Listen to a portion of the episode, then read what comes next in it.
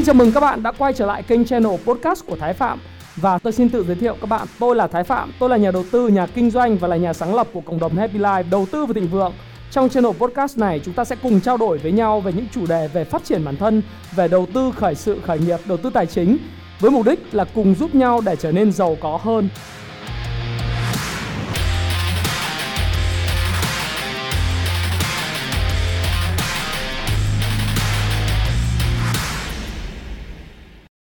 Và ngày hôm nay chủ đề của chúng ta đó là chủ đề về trái phiếu mà tôi sẽ không nói về trái phiếu chính phủ mà tôi sẽ nói về bong bóng nổ chậm của thị trường trái phiếu doanh nghiệp.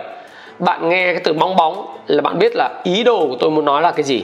Tại sao tôi lại đặt vấn đề là bong bóng nổ chậm của thị trường trái phiếu doanh nghiệp? Thì chút xíu nữa các bạn sẽ cùng nghe và cùng phân tích với tôi. Lý do tại sao tôi làm chủ đề này là bởi vì rất nhiều nhà đầu tư nhắn tin, email, hỏi điện, gọi điện uh, hỏi tôi là anh hãy làm cho tôi phân biệt được giữa cái cổ phiếu và trái phiếu như thế nào khác nhau và giống nhau như thế nào tôi đang nhận được một số những lời chào mời của những cái công ty chứng khoán nói rằng là tôi mua trái phiếu của doanh nghiệp A, doanh nghiệp B, doanh nghiệp C với lãi suất à, rất là hấp dẫn là trên 10% một năm.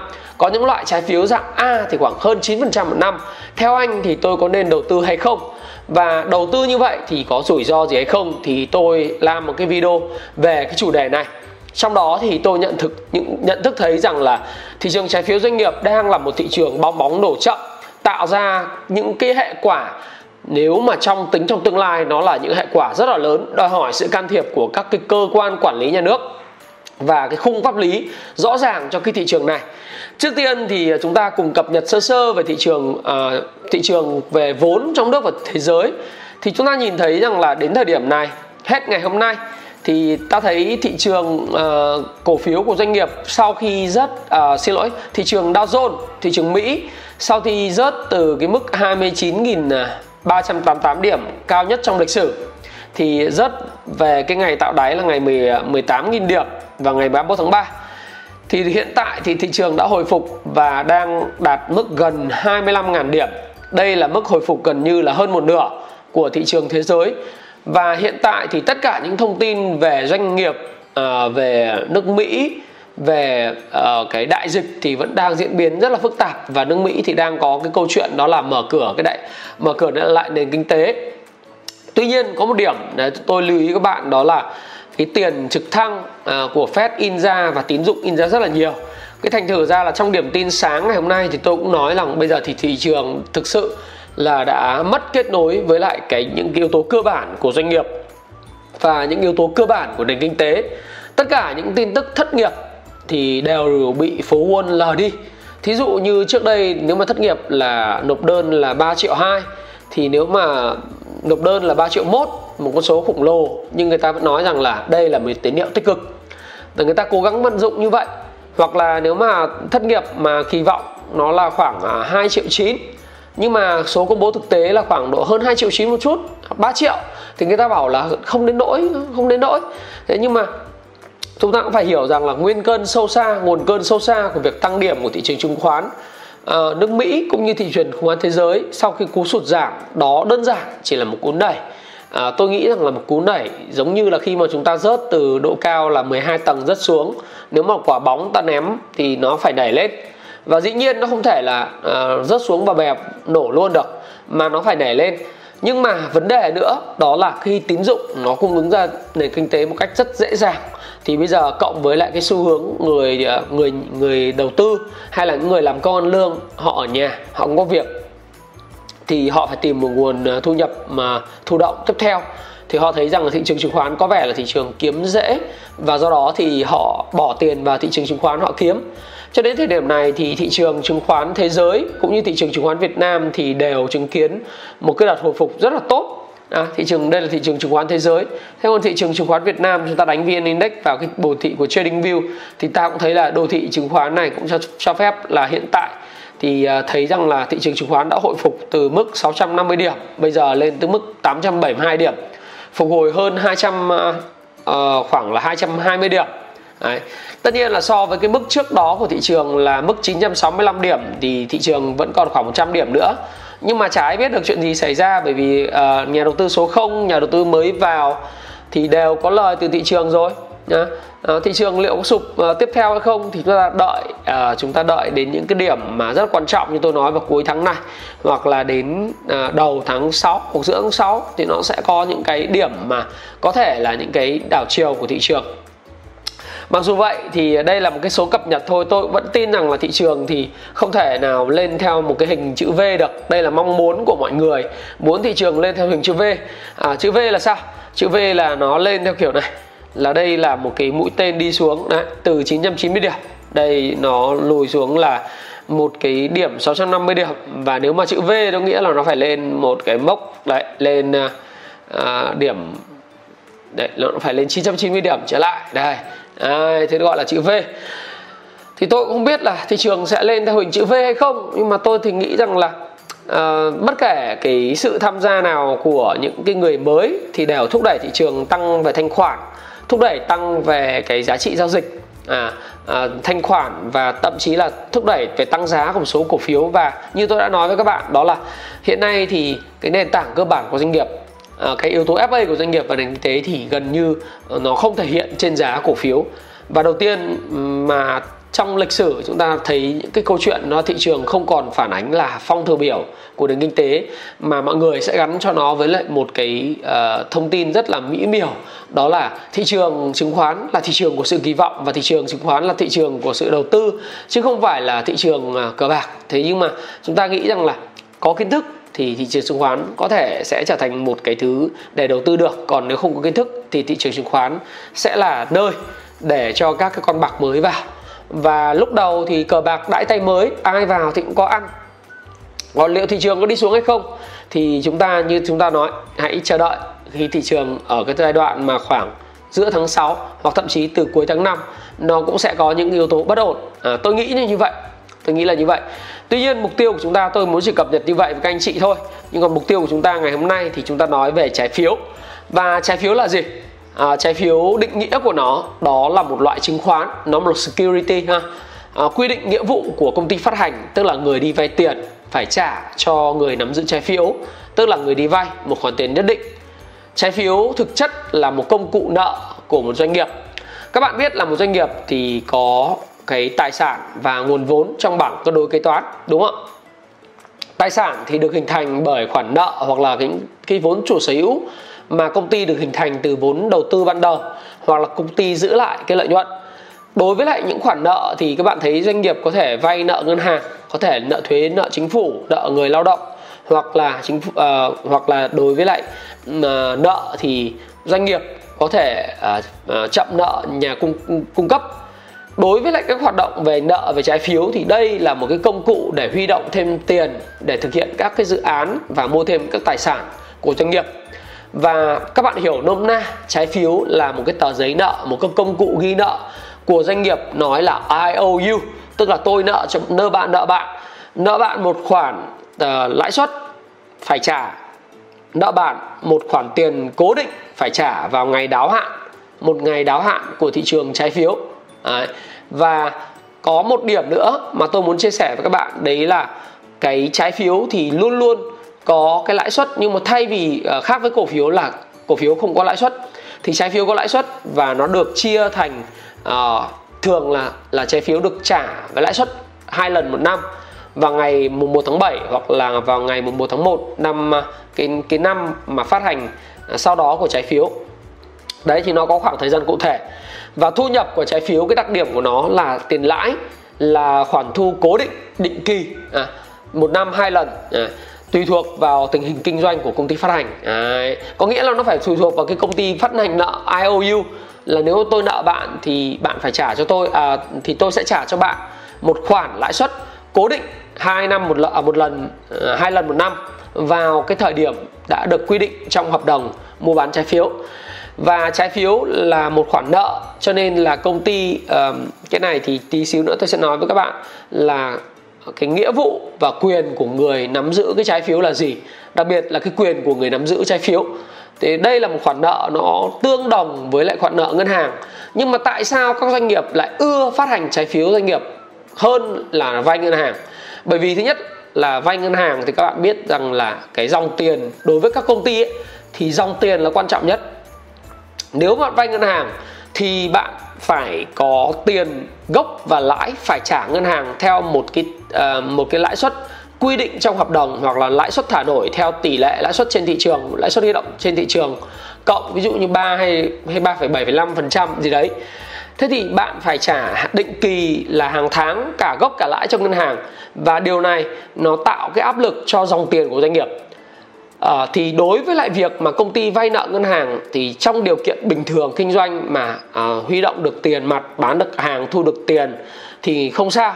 Nhưng mà trong cái thời kỳ mà nếu mà khó khăn kinh doanh khó khăn thì việc mà phải huy động được tiền mới liên tục hàng tháng định kỳ trả gốc trả lãi cho ngân hàng thì đó là một trong những cái điều mà nó khá là khó khăn cho doanh nghiệp. Cái thứ hai nữa à, doanh nghiệp không ưa vay ngân hàng lắm đặc biệt là những doanh nghiệp mà còn nhỏ là bởi vì doanh nghiệp thì à, ngân hàng thì là một cái cái định chế tài chính cho vay và rất là cẩn trọng bởi vì họ cũng là một cái đơn vị kinh doanh tiền và họ cẩn trọng sợ mất vốn. Cho nên họ luôn luôn đòi hỏi những khoản vay của họ là những khoản secure loan tức là những khoản vay mà được đảm bảo bằng thời tài sản thế chấp chính bởi vì được vay bằng đảm bảo bằng tài sản thế chấp, cho nên là những doanh nghiệp vay thứ nhất là phải chứng minh được, thứ nhất phải có dòng tiền định kỳ hàng tháng, dòng tiền từ hoạt động kinh doanh có doanh thu và lợi nhuận, dòng tiền từ hoạt động kinh doanh operating cash. Cái thứ hai là phải có nghĩa vụ nộp thuế đầy đủ của nhà nước. Thứ ba là anh phải thế chấp cái ờ, công cụ, thiết bị, dụng cụ hoặc là nhà xưởng đất đai cho ngân hàng, để ngân hàng có cái căn cứ mà siết nợ khi mà anh không thực hiện được các nghĩa vụ trả nợ ngân hàng. Do đó thì không phải là công ty nào doanh nghiệp nào cũng thích vay ngân hàng.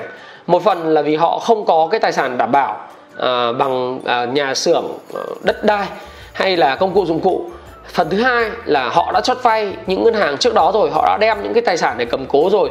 Bây giờ đói vốn quá làm thế nào để vay ngân hàng thì không thể lại lại cầm lại một cái miếng đất mà đi cầm cố mấy ngân hàng được đúng không ạ? Thứ ba nữa là họ không chủ động được về dòng tiền. Đấy lý do tại sao uh, người ta lại không muốn vay ngân hàng mà người ta muốn vay trái phiếu. Thì vay trái phiếu nó khác với lại cái vay ngân hàng ở cái điểm đó là vay trái phiếu thì uh, phát hành ra thông qua bảo lãnh của một cái công ty uh, chứng khoán nào đó. Thí dụ như là một cái công ty chứng khoán lớn của một ngân hàng lớn uh, như tech chẳng hạn. Thế thì phát hành ra thì trái phiếu có thể có tài sản đảm bảo hoặc trái phiếu không tài sản đảm bảo. Đặc biệt là một số doanh nghiệp hiện nay thì đang phát hành những trái phiếu không có tài sản đảm bảo. Túm lại là gì? Túm lại là không có nhà đầu tư mua trái phiếu trả cầm bất cứ giấy tờ gì collateral nào của uh, cái doanh nghiệp cả. Ờ, trong trường hợp họ có bị làm sao thì cũng chả có gì để siết siết nợ cái thứ hai nữa là trái phiếu nó không yêu cầu là phải trả lãi và gốc hàng tháng. Trái phiếu chỉ trả lãi à, uh, 6 tháng một lần hoặc là một năm một lần thường là 6 tháng một lần. Và doanh nghiệp có thể đi huy động được tiền để trả cái lãi suất cho những cái trái chủ cầm trái phiếu và 6 tháng một lần. Và cái khoản gốc thí dụ như trái phiếu trong 3 năm hay 5 năm thì sau 3 năm người ta mới phải trả cái nợ gốc và sau 5 năm người ta mới trả nợ gốc. Và người ta có thể xoay tiền từ các hoạt động khác để mà trả nợ gốc cho những trái chủ này. Do đó thì nó sẽ không ảnh hưởng quá nhiều đến cái dòng tiền hoạt động kinh doanh hàng tháng hàng năm của các doanh nghiệp nhiều. Đấy đấy là tại sao người ta lại thích huy động vào trái phiếu và nó hình thành một cái thị trường trái phiếu doanh nghiệp như vậy. Thì bây giờ thị trường trái phiếu là một cái thị trường khá là lớn và đang lớn như thánh gióng ấy. À, nhưng mà nó tồn tại những cái mà à, à, nó nó tồn tại những cái bất cập mà chút xíu nữa tôi sẽ bàn bàn về vấn đề này. Về lý thuyết thì cổ phiếu và trái phiếu giống và khác nhau như thế nào? Nếu giống nhau thứ nhất đó là trái phiếu và cổ phiếu đều là hình thức chuyển nhượng cầm cố thế chấp và thừa kế. Tức là nó có khả năng cầm cố thế chấp chuyển nhượng Đấy. và thứ hai nữa nó đều là phương tiện để huy động vốn đối với công ty phát hành. Thứ ba nó đều là cái công cụ đầu tư đối với nhà đầu tư. Và trái phiếu cũng giống như cổ phiếu nó cũng có tăng giá. Tức là bạn có thể đầu tư để ăn tranh lệch về capital gain đối với lại trái phiếu. Và trái phiếu thì khi mà bạn đầu tư thì ban đầu nó có một cái khoản nó gọi là một khoản à, một khoản lãi suất cơ bản ban đầu. Thế nhưng mà khi mà giá cổ phiếu à giá trái phiếu có thể tăng thì cái bond yield à, cái giá của cái cái cái tỷ suất lợi nhuận của trái phiếu nó có thể thay đổi tùy theo giá thị trường các bạn ha. Ok điểm khác nhau giữa cổ phiếu và trái phiếu là gì? Cổ phiếu thì là chứng chỉ góp vốn là, và người sở hữu cổ phiếu thì là người sở hữu là cổ đông. Thế nhưng mà đối với trái phiếu thì đơn thuần nó là một công cụ ghi nợ và người sở hữu là chủ nợ của doanh nghiệp. Và trái phiếu thì có lãi có lãi suất, còn cổ phiếu thì không có lãi suất. Trái phiếu, người cầm trái phiếu không được tham gia hoạt động của công ty. Tuy nhiên cổ phiếu thì là cổ đông mà nếu mà bạn nắm giữ được cái số lượng mà cổ phiếu uh, phù hợp và chi phối được thì bạn có thể sẽ tham gia hoạt động điều hành của công ty. Và trái phiếu thì có thời gian nhất định thí dụ như 3 năm 5 năm 10 năm thế còn học 2 năm. Nhưng mà đối với lại cổ phiếu thì không có thời gian thời gian là vĩnh viễn. Và trái phiếu được bạn được rút khi đến hạn còn cổ phiếu thì bạn không được rút vốn trực tiếp mà bạn phải bán trên thị trường à, sơ cấp à, thị, trường thứ cấp là trên các chợ như hồ dê. À, HNX hay là Upcom và OTC thế thì đối với lại trái phiếu nó ít rủi ro hơn. Và rủi ro thì phụ thuộc vào độ an toàn của doanh nghiệp. Có nghĩa là trái phiếu thì sẽ bị mất nếu công ty bị phá sản hoặc không qua đang thanh toán. Và cổ phiếu thì độ rủi ro cao do biến động của thị trường. Đấy. À, có những sự kiện thiên nga đen xảy ra trên thị trường thì nó có thể là sẽ dẫn đến là cổ phiếu có thể sụt giảm rất là mạnh và trái phiếu thì do doanh nghiệp và chính phủ phát hành. Thế còn cổ phiếu thì chỉ do doanh nghiệp công ty cổ phần phát hành mà thôi. Và trái phiếu nó có một cái option nữa đó là con convertible bond tức là trái phiếu có thể đổi thành cổ phiếu. Còn cổ phiếu thì không có thể khả năng quy đổi thành trái phiếu. Đó là cũng điểm phân biệt uh, khác nhau giữa cái cổ phiếu và trái phiếu. Thế thì cái trái phiếu mà có khả năng chuyển đổi thành cổ phiếu có nghĩa là gì? À, thực ra cái thuật ngữ tiếng anh nó gọi là convertible bond đó là có khả năng convert là chuyển đổi ấy convertible bond đó. thì những cái trái phiếu có thể chuyển đổi thành cổ phiếu nó hiểu đơn giản là những trái phiếu này có khả năng đổi thành quỹ cổ phiếu. Thí dụ như là một công ty XYZ à, có 10 triệu cổ phiếu chẳng hạn tương đương với vốn điều lệ là 100 tỷ mệnh giá cổ phiếu theo quy định hiện hành Việt Nam là 10.000 đồng một cổ phiếu hiện nay giá trên thị trường của nó là 60 50.000 một cổ phiếu. Và công ty này phát hành 1 triệu trái phiếu chuyển đổi, mệnh giá là 1 triệu đồng một trái chiếu, trái trái phiếu. Và giá phát hành là 1 triệu đồng một trái. Và bán mỗi một lô là 1.000 trái và không bán lẻ. Lãi suất là 9% một năm, thời hạn đáo hạn là 3 năm. Quyền chuyển đổi trái phiếu thực hiện vào ngày đáo hạn, thí dụ như tỷ lệ chuyển đổi là 140 có nghĩa là một trái phiếu đổi 40 cổ phiếu, đúng không ạ? Và khi đó thì nếu bạn mua một lô trái phiếu chuyển đổi này tức là bạn sở hữu 1.000 trái phiếu và tương đương cần chi ra 1 tỷ đồng cho cái công ty XYZ vay và mỗi một năm à, hai tháng hai lần một năm thì bạn sẽ nhận là 90 triệu tiền lãi vay. Và 3 năm thì bạn sẽ tổng nhận tổng cộng là 90 nhân 3 là bằng 270 triệu tiền lãi. Và đến cái ngày đáo hạn sau 3 năm sau thì bạn sẽ có hai trường hợp lựa chọn. Trường hợp 1 đó là đáo hạn trái phiếu và bạn thu về ngay 1 tỷ đồng và sau khi đáo hạn 3 năm ấy, thì giá cổ phiếu của công ty XYZ nó dưới 50.000 đồng một cổ phiếu thì bạn sẽ chọn cái phương án là không chuyển đổi cổ phiếu thành trái phiếu tức là đây là một option một quyền lựa chọn chứ không phải là một nghĩa vụ bắt buộc Đấy. bạn có quyền lựa chọn cổ phiếu của công ty nhưng mà nếu mà giá cổ phiếu nó dưới 50.000 một cổ phiếu lúc mà phát hành thời điểm trái phiếu thì bạn có quyền lựa chọn nó là tôi tôi lấy tiền gốc về tôi không có muốn lấy tiền uh, lấy cái cổ phiếu. Trường hợp hai thì bạn sẽ lấy cổ phiếu là gì? Bạn chuyển đổi 1.000 trái phiếu này thành 40.000 cổ phiếu của công ty XYZ và nếu tại thời điểm đó trên thị trường thì cổ phiếu XYZ có giá 100.000 một cổ phiếu thì 40.000 cổ phiếu công ty XYZ này trên thị trường với các bạn nó là 2 tỷ đồng. Đấy nó là 2 tỷ đồng à, xin lỗi nó là 4 tỷ đồng ha 4 tỷ đồng. Đấy ở trên này thì nếu mà chính xác thì tôi nghĩ rằng nó phải uh, chi ra là đấy đúng rồi. Nó là 4 tỷ đồng. Và phương án này thì ờ, khi đến ngày đáo hạn thì cổ phiếu XZ nó phải lớn hơn 50.000 đồng một cổ phiếu. Và bạn được chọn một hoặc hai phương án tùy tình hình thị trường và giá cả của cổ phiếu công ty XYZ lúc đó có nghĩa là bạn có quyền chuyển đổi thành cổ phiếu hoặc là bạn có quyền là giữ à, lấy một tỷ đồng tiền mặt về. Đấy. Thế thì à, đây xin lỗi các bạn ở đây là chúng ta phải là tỷ lệ 120 chính xác là như thế chứ không phải là một công ty. Các bạn có thể à, 2 tỷ thôi nó sẽ là 2 tỷ. Đấy. Theo tỷ lệ chuyển đổi 120 chứ không phải 140 được. Bởi vì là một cổ thì đổi thành 20 thì ví dụ ra 20.000 nhân lên đúng rồi. 1.000 lô thì à, 1 tỷ thành 2 tỷ. Đấy thì 20.000 nó 20.000 cổ phiếu. Đấy, 20.000 cổ phiếu trong 40.000 cổ phiếu. Đấy sau như vậy. Túm lại là bạn sẽ thấy rằng là bạn có quyền chuyển đổi cổ phiếu thành trái à, trái phiếu thành cổ phiếu. Thì hiểu đơn giản là trái phiếu có thể chuyển đổi thành cổ phiếu gọi là convertible bonds nó hiểu như vậy.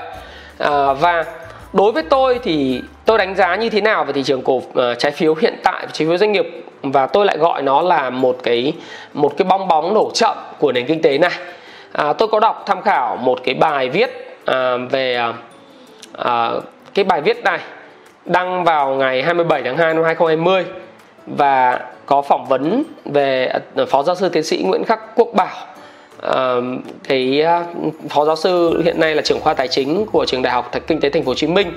Thì uh, hiện nay ông nói rằng đây là một cái quả bom nổ chậm trên nền kinh tế và tôi hoàn toàn đồng tình với lại cái quan điểm này của ông là bởi vì sao?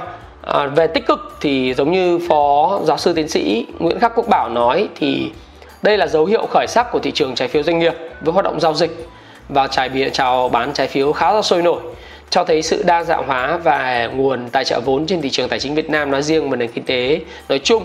Đấy. Tuy nhiên cái điểm tiêu cực Đấy, điểm tích cực thì cũng khá là nhiều bởi vì sau khoảng 3 năm thị trường trái phiếu hiện nay nở rộ người người bán trái phiếu nhà nhà bán trái phiếu cái nguyên nhân tại sao lại bán trái phiếu là bởi vì hiện tại các bạn biết rằng là chính phủ đang bít van uh, của một cái cái thị trường tức là cái thị trường uh, chứng khoán thị trường bất động sản và ngân hàng nó thực ra như tôi đã nói nó là bình thông nhau của nền kinh tế.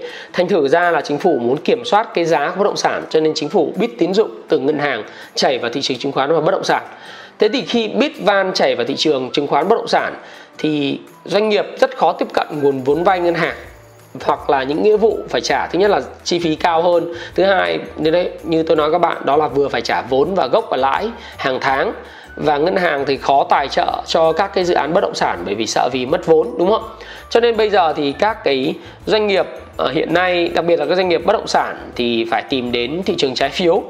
Và hiện nay thì cái báo đầu tư năm 2019 tháng 8 có nói rằng là tín dụng thắt chặt, niêm yết trên thị trường chứng khoán không dễ dàng. Nếu tìm kênh ờ, nếu kênh trái phiếu bị co lại thì doanh nghiệp sẽ lâm vào cảnh khó khăn tìm vốn.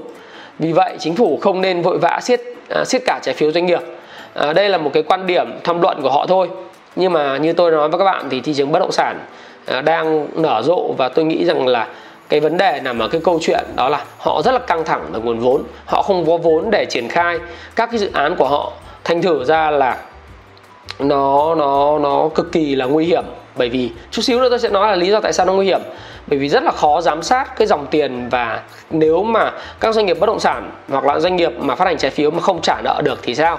Nhưng đây là một cái bài tham luận của họ, bởi vì ờ, thị trường trái phiếu doanh nghiệp hiện nay đang phát triển một cách rất là tự phát và nó không có bất cứ một cái tổ chức tín nhiệm xếp hạng nào và nó tiềm ẩn rất là nhiều nguy cơ và rủi ro cho những nhà đầu tư vào thị trường trái phiếu. Thì đây À, chúng ta biết là tổng lượng trái phiếu doanh nghiệp phát hành trong tháng 1 năm 2020 là 13.374 tỷ. Trong đó thì nhóm các doanh nghiệp bất động sản chiếm 55% tổng lượng phát hành. Tức là doanh nghiệp bất động sản là những người đói vốn nhất về thị trường uh, trái phiếu, à, thị, về thị trường vốn để thực hiện các dự án. Và thực trạng ngân hàng, doanh nghiệp bất động sản nắm giữ lượng trái phiếu lớn doanh nghiệp liệu có tiềm ẩn rủi ro nền kinh tế hay không? Thì tiến sĩ Bảo có nhận định đó là đây là một quả bom nổ chậm đang treo trên nền kinh tế. Và bản thân tôi đặt ra một câu hỏi là một lượng tiền lớn bơm vào thị trường bất động sản để làm gì? Một câu nói khác, đó là trong nền kinh tế Việt Nam, ngành nghề, lĩnh vực nào xứng đáng giữ vai trò mũi nhọn, mang về nhiều giá trị gia tăng cho nền kinh tế, cần được chính phủ ưu tiên và tạo điều kiện phát triển? Qua hai câu hỏi này, chúng ta có câu trả lời rằng bất động sản không nên là lĩnh vực ưu tiên, bởi vì lĩnh vực này không thể mang về sự gia tăng năng suất lao động gia tăng năng lực cạnh tranh cho hàng hóa Việt Nam. Nhưng thực tế thì ngược lại, một lượng vốn trong hệ thống ngân hàng và tổ chức tín dụng nói riêng trong toàn nền kinh tế nói chung đang dồn vào kênh đầu tư bất động sản. Điều này dẫn đến rủi ro tiềm ẩn về bong bóng giá nhà đất. Và khi bong bóng giá nhà đất điều chỉnh, trái phiếu doanh nghiệp phát hành có bị xuống hạng tín nhiệm hay không? Trái phiếu doanh nghiệp xuống hạng thì lãi suất trái phiếu có tăng lên hay không? Nếu lãi suất tăng lên các doanh nghiệp bất động sản có đủ năng lực trả nợ hay không. Lúc này, nếu không có biện pháp kiểm soát hiệu quả sẽ dẫn tới sự đổ vỡ dây chuyền của hệ thống tài chính. Và một kênh huy động vốn vừa mới xuất hiện những dấu hiệu khởi sắc và thu hút sự chú ý ban đầu của nhà đầu tư nếu mang theo những câu chuyện hạn chế bất minh bạch sẽ tạo ra hình ảnh xấu cho toàn hệ thống và đây là rủi ro của cơ quan quản lý nhà nước cần tính trước à, tôi đọc y nguyên của tiến sĩ bảo cho các bạn đọc mà tôi thấy rất là hay đương nhiên thì cũng có luồng ý kiến cho rằng với một kênh dẫn vốn mới những nhà điều hành chính sách phải có sự chiều chuộng nhất định các thành phần tham gia. Thậm chí cần thiết phải nới lỏng về thể chế linh hoạt huy động để điều tiết các nhà đầu tư doanh nghiệp phát hành mạnh đưa đồng tiền uh, tham gia thị trường. Nhưng sau một thời gian hoạt động thì cơ quan quản lý nhà nước và các nhà điều hành mới sắp xếp lại thành một trật tự nhất định. Xong, tiến sĩ Bảo cho rằng là chúng ta không thể mở toang cánh cửa thị trường trái phiếu doanh nghiệp để một số doanh nghiệp núp bóng hoạt động phát hành nhằm vượt qua hàng rào điều hành chính sách. Bởi vì với một nền kinh tế có độ mở cao như Việt Nam, mỗi cú sốc trên thị trường tài chính thế giới sẽ gây nguy hiểm cho nền kinh tế. Tôi cho rằng chúng ta cần một thị trường có bàn tay hữu hình của nhà nước đảm bảo mọi thứ à, phát triển hài hòa và tiến sĩ Bảo rất mong là siết chặt cái loại hình uh, trái phiếu doanh nghiệp để đưa bất động sản về uh, đúng nghĩa của nó hay là đảm bảo quyền lợi cho các nhà đầu tư và tổ chức tham gia phát hành trái phiếu thì đây là một điều mà tôi muốn chia sẻ kỹ hơn với các bạn. Đối với tôi thì tôi cũng nghĩ rằng đây là một cái cơ, một cái bong bóng trái phiếu doanh nghiệp. Bởi vì các bạn biết là tín dụng thì đang siết chặt ở các cái đầu và các cái kênh huy động. Như các bạn biết, đó là doanh nghiệp thì luôn luôn có hàng tồn kho và có cái tài sản, đó là những cái quỹ đất đối với doanh nghiệp và bất động sản. Và những cái tài sản đang giang dở, chưa đưa vào và chưa bán được, vẫn là nằm ở dạng tồn kho nếu thiếu đi tín dụng tức là một nguồn chi trả uh, có thể là do vốn chủ sở hữu hoặc là phát hành nợ ngân hàng hoặc là đi vay ngân hàng hoặc là anh nợ cái người trái phiếu thì anh không khả năng uh, tín dụng để anh uh, làm hoàn tất và anh không biết bán những cái cái hàng tồn kho của anh cho ai. Và khi đó thì các bạn biết hầu hết các doanh nghiệp bất động sản Việt Nam trừ một số doanh nghiệp lớn có tiềm lực về tài chính thì họ có thể triển khai các dự án, nhưng hầu hết là những cái doanh nghiệp mà tay không bắt giặc hoặc là những cái doanh nghiệp có quỹ đất lớn nhưng không có khả năng triển khai thì họ phải dựa vào nguồn vốn trái phiếu để mà họ có thể thực thi các dự án. Bây giờ họ tiếp cận kênh ngân hàng khó thì buộc phải dựa vào trái phiếu. Do đó thì trái phiếu hiện nay, trái phiếu doanh nghiệp gần như là kênh duy nhất an toàn và đỡ rủi ro hơn họ, cho họ để huy động vốn. Nhưng nó là bong bóng là bởi vì trong một thời gian rất ngắn Ờ, các doanh nghiệp bất động sản trên 55% trái phiếu uh, doanh nghiệp thì do các công ty bất động sản phát hành. Và hiện nay uh, nó huy động một khối lượng lớn tiền của dân nhưng hiện tại thì các bạn thấy là không có bất cứ một tổ chức tín nhiệm nào đang xếp hạng cho các cái trái phiếu doanh nghiệp này ở Việt Nam cả. Không có bất cứ bất cứ một tổ chức nào đánh giá nó là hạng A hạng B hay là hạng C, hay trái phiếu A cộng A cộng cộng, hay B cộng gì, B trừ gì, vân vân, đúng không ạ? Do đó thì việc các nhà đầu tư hoàn toàn đầu tư dựa trên mối quan hệ giữa cái người môi giới bán chứng, bán trái phiếu với họ hơn là họ tin về cái doanh nghiệp mà nghe tin là doanh nghiệp này phát hành, doanh nghiệp kia phát hành. Ví dụ như Vinfast hay là Vinhome hay là Đất Xanh hay là Masan phát hành thì mua thì mua, thôi, dựa trên tin tức doanh nghiệp nhưng họ có một điểm họ không hiểu. Đây là những cái trái phiếu như tôi nói các bạn. Trái phiếu nó khác với lại vay ngân hàng ở điểm. Là trái phiếu là một khoản à, thường thường thôi nhé nó có hai loại trái phiếu trái phiếu đảm bảo một tài sản và trái phiếu không đảm bảo tài sản. Thì thường hiện tại tôi thấy là 70 80% những cái, cái trái phiếu này nó là unsecured loan tức là những cái trái phiếu mà không được đảm bảo bằng tài sản. Đấy trái phiếu không được đảm bảo bằng tài sản. Cái trái phiếu mà không được đảm bảo không đảm bảo bằng tài sản ấy nó có nghĩa rằng là doanh nghiệp phát hành cái nghĩa vụ nợ với lại các nhà đầu tư chỉ dựa trên à, cái uy tín của doanh nghiệp mình. Có nghĩa là bạn sở hữu giả sử bạn sở hữu cái trái phiếu bạn là trái chủ của trái phiếu đó bạn chỉ được hứa là ok 6 tháng một năm tôi sẽ được trả lãi và sau 3 năm hoặc 5 năm đáo hạn của trái phiếu thì tôi sẽ lấy tiền gốc hoặc tôi có thể quy đổi thành cổ phiếu. Nếu cũng không phải là cái trái phiếu có thể convert trở thành cái cổ phiếu thì bạn có quyền là lấy cái số tiền gốc mình về. Nhưng mà đến lúc mà công ty mà phá sản giả sử công ty phá sản thì bạn siết nợ cái gì? Bạn không có quyền siết nợ bởi bạn không nắm cái gì trong tay ngoại trừ tờ giấy và lời hứa. Và đây là một cái điều cực kỳ nguy hiểm bởi vì khi mà công ty phá sản câu hỏi đặt tiếp theo là ai sẽ là người được trả nợ đầu tiên? Điều đầu tiên tôi muốn nói với các bạn là người được trả nợ đầu tiên nó chính là ngân hàng. À, và các tổ chức cho vay. Tức là cái ngân hàng mà tổ chức cho công ty vay và vay secure secure loan á tức là những cái tài sản à, tài, à, những khoản vay mà được đảm bảo tài sản thì người ta sẽ là người siết nợ đầu tiên. Những cái người mà cho công ty vay mà có đảm bảo tài sản ví dụ như đất đai nhà xưởng máy móc thiết bị công cụ dụng cụ hay là hàng hóa tồn kho vân vân thì người ta sẽ là người đến công ty siết nợ đầu tiên và đấy là luật pháp cho phép. Cái thứ hai là những cái nhà cung cấp đúng không nhà cung cấp của doanh nghiệp. Đấy. Và sau đó là những cái cổ đông mà cái cổ đông này là cổ đông có cái quyền tức là cái cổ đông ưu tiên. Đấy, theo thứ tự. Và sau đó mới là đến trái chủ. Rồi sau đó mới đến cổ đông uh, cổ đông thường. Đấy, là những cổ cổ đông sở hữu những cái cái Ờ, tôi gọi là những cổ phiếu thường đấy trái chủ là mức độ ưu tiên chỉ đứng thứ tư thôi. Nhưng mà ngân hàng và các tổ chức cho vay thì họ sẽ là người ưu, ưu tiên đầu tiên. Do đó khi mà vay bằng những khoản unsecured loan tức là những trái phiếu không đảm bảo tài sản về cơ bản nó là một cái lời hứa.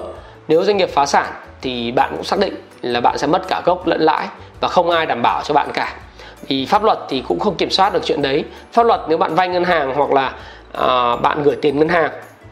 Mà ngân hàng có phá sản thì dường như ở Việt Nam thì còn chưa có quy định để tiền bạn mất. Và bạn chỉ gửi lại bạn 50 triệu giống như quy định.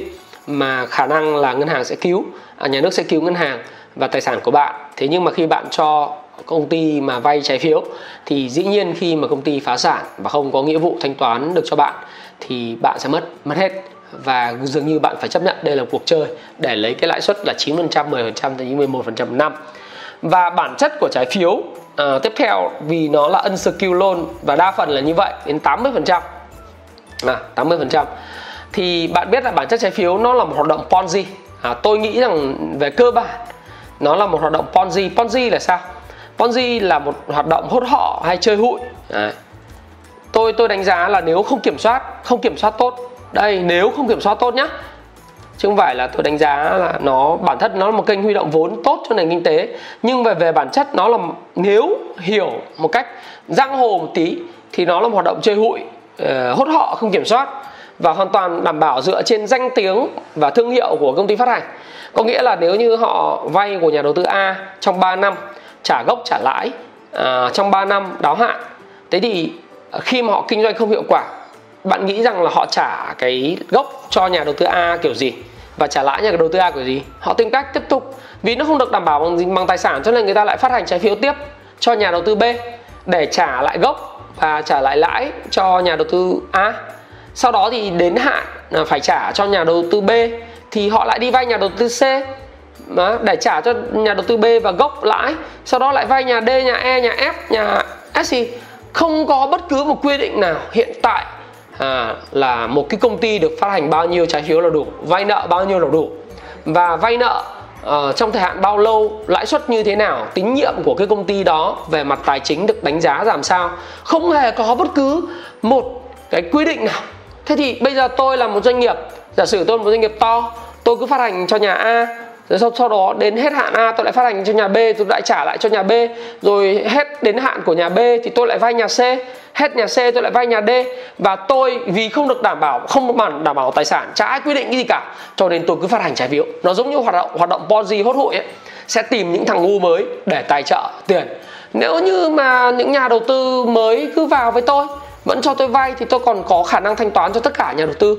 Còn đến khi mà nền kinh tế khó khăn, nhà đầu tư không có tiền, không cho vay nữa thì boom tất cả mọi thứ chúng ta xây lâu đài, đó là trên cát. Và sorry, xin lỗi các bạn, nó tôi không đủ trả tiền cho các bạn nữa. Bây giờ công ty thì là ngân hàng sẽ siết. Các cái ờ, tài sản ờ, của của doanh nghiệp thì ngân hàng và sau đó thì là những cái, những trái chủ phải đợi sau phải thanh toán cho nhà cung cấp trước, vân vân những cái đó là một cái hoạt động rất là nguy hiểm bởi vì nó không có bất cứ một cái quy định nào. Thế nên thì đối với tôi tôi thấy rằng là cái câu chuyện khi mà tôi nhìn cái làn sóng mà vỡ nợ cái bài báo cuối năm 2019 làn sóng vỡ nợ của Trung Quốc luôn luôn lập cái kỷ lục mới về trái phiếu. Và từ đầu tháng 11 năm 2019 tháng 12 thì nó khoảng 11 17,1 tỷ đô la đã vỡ nợ. Và trong đó thì năm 2018 trong quá trình huy động Ponzi về trái phiếu thì nó cũng đã cũng một khoản tương đương khoảng 17 tỷ đô la. Vỡ nợ đối với lại thị trường trái phiếu doanh nghiệp trị giá là 4.400 tỷ đô của Trung Quốc. Và khả năng thì nếu mà trong trường hợp mà họ không trả được nợ trong tương lai thì việc vỡ nợ là một thị trường rất là dễ xảy ra. Bởi vì là Trung Quốc là một thị trường lớn với rất nhiều công ty phát hành trái phiếu. Xảy ra một vụ vỡ nợ là điều không thể tránh khỏi trong một thị trường vốn. Và banh ngập à, Singapore à, đã nói như vậy thế nhưng mà tất cả những câu chuyện mà nói như thế này thì dù nói đi nói lại thì vẫn thấy rằng là các cái công ty về quản trị tài chính gần như là không có bất cứ ai là uh, có thể là là là xét hạng tín nhiệm cả cứ phát triển một cách nó nó tùy tùy phát như thế này cực kỳ nguy hiểm. Thế thì nếu như chúng ta nhìn chẳng hạn như đây công ty đất xanh nhá à, đây đây là cái thực tế. Công ty đất xanh hiện nay đang tồn kho 3.200 tỷ ở dự án đất Long Thành này và công ty lên kế hoạch. Đấy, công ty lên kế hoạch. Bảo lãnh cho công ty Hà An công ty con. Phát hành trái phiếu không chuyển đổi. À, không chuyển đổi tức là ân con à, không phải là trái phiếu convertible. Và tài sản cái này là secure loan với tài sản đảm bảo 1.600 tỷ. Rồi đấy chúng ta phải xem là hiện nay công ty bất động sản đang đòi đòi, đói vốn kinh khủng. Đất xanh mua lại trái phiếu trước hạn này. Đấy, đòi vốn này tăng vốn này vay nợ để thực hiện này. Rồi Vinhome này các bạn thấy Vinhome này sẽ có một ờ, uh, 12.300 như tôi nói đấy Vinhome là có 12.300 tỷ trái phiếu sẽ đáo hạn từ tháng 9 tháng 12 năm 2020 và do đó thì uh, bây giờ như tôi nói thì đáo hạn thì đến hạn thì lại vay thằng khác để trả cái thằng đáo hạn đấy, tôi nghĩ thế. Và hội đồng quản trị thì lại tiếp tục là uh, ra cái nghị quyết đây Hiện Vinhome có 12.300 tỷ trái phiếu sẽ đáo hạn vào ngày mùng 9 à, tháng 9 đến tháng 12 2020 và cuối năm 21 thì là 2.800 tỷ. Thì bây giờ Vinhome là dự kiến sẽ phát hành thêm 12.000 tỷ trái phiếu nữa để trả cho cái cái người đã đến đáo hạn. Ví dụ đến đáo hạn người A thì bây giờ tôi vay người B. Tôi không biết là Vinhome sẽ phát hành trái phiếu uh, chuyển đổi hay là trái phiếu được đảm bảo um, bằng cổ phiếu hay là được đảm bảo bằng bằng um, Ờ, tài sản nữa nhưng mà đại khái là đến hạn thì vay người khác trả đi đâu Masan thì để tài trợ cho việc phát triển ờ, hệ thống Vinmart rồi uh, các cái mỏ thì họ cũng uh, dự kiến chào bán trái phiếu đợt 3, đợt 4 ra công chúng đây. Đấy, trái phiếu báo đợt 3 chào bán chào bán 3.000 tỷ. Đấy. Đấy, bạn thấy không? Chào bán ờ, 3.000 tỷ rồi thì đợt 4 chào thêm 2.000 tỷ nữa. Đấy. thì đây, chào bán đây. Công ty giờ cứ phát hành trái phiếu thoải mái mà. Ha. đây, trái phiếu này. Phát hành ờ, mệnh giá là 100.000 đồng một trái phiếu. Và phát hành dự kiến là 3.000 tỷ đồng. Như đợt 4 thì họ phát hành dự kiến là 2.000 tỷ đồng, năm cần 5.000 tỷ để thực hiện các hoạt động kinh doanh của họ và các hoạt động trái phiếu này các bạn nhìn nhé là số lượng trái phiếu này là không đảm bảo bằng đây trái phiếu là trái phiếu không chuyển đổi không kèm chứng quyền không đảm bảo tài sản và có sự thanh toán nhanh với các nghĩa vụ khác. Tức là có thứ tự thanh toán ngang bằng với tất cả các nghĩa vụ thanh toán khác được đảm bảo dù là hiện tại hay trong tương lai tổ chức phát hành. Túm lại là không được đảm bảo bằng cái gì cả và không chuyển đổi. Một, một tác động ghi nợ. Nếu mà làm masan làm ăn tốt thì vẫn trả còn không làm ăn tốt thì sao? Thì không trả thì cũng không được. Đến hết hạn 3 năm nữa thì lại đi phát hành tiếp để trả cho cái người mà mình vay này một cách rất là đơn giản, đúng không thế thì tôi thấy rằng là bản chất là hoạt động trái phiếu là một hoạt động mà thị trường nó vẫn còn, nó đã bùng nổ rất lớn trong 3 năm gần đây.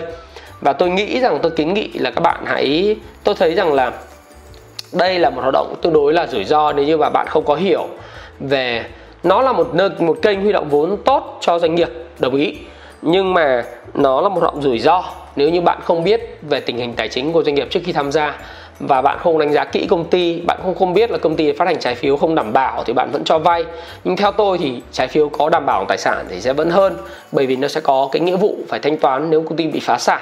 Và bạn cần phải có một điều đó là sau này thì tôi hy vọng là cái khung pháp lý của của chính phủ nó sẽ rõ ràng hơn có hoạt động của công ty định giá đối với các khoản trái phiếu của doanh nghiệp khi phát hành và có khung pháp luật rõ ràng à, để mà chơi vào thị trường này và tham gia thị trường sơ cấp à, sơ cấp là mua và thứ hai thị trường thứ cấp là bán đi bán mua đi bán lại các cái trái phiếu doanh nghiệp này.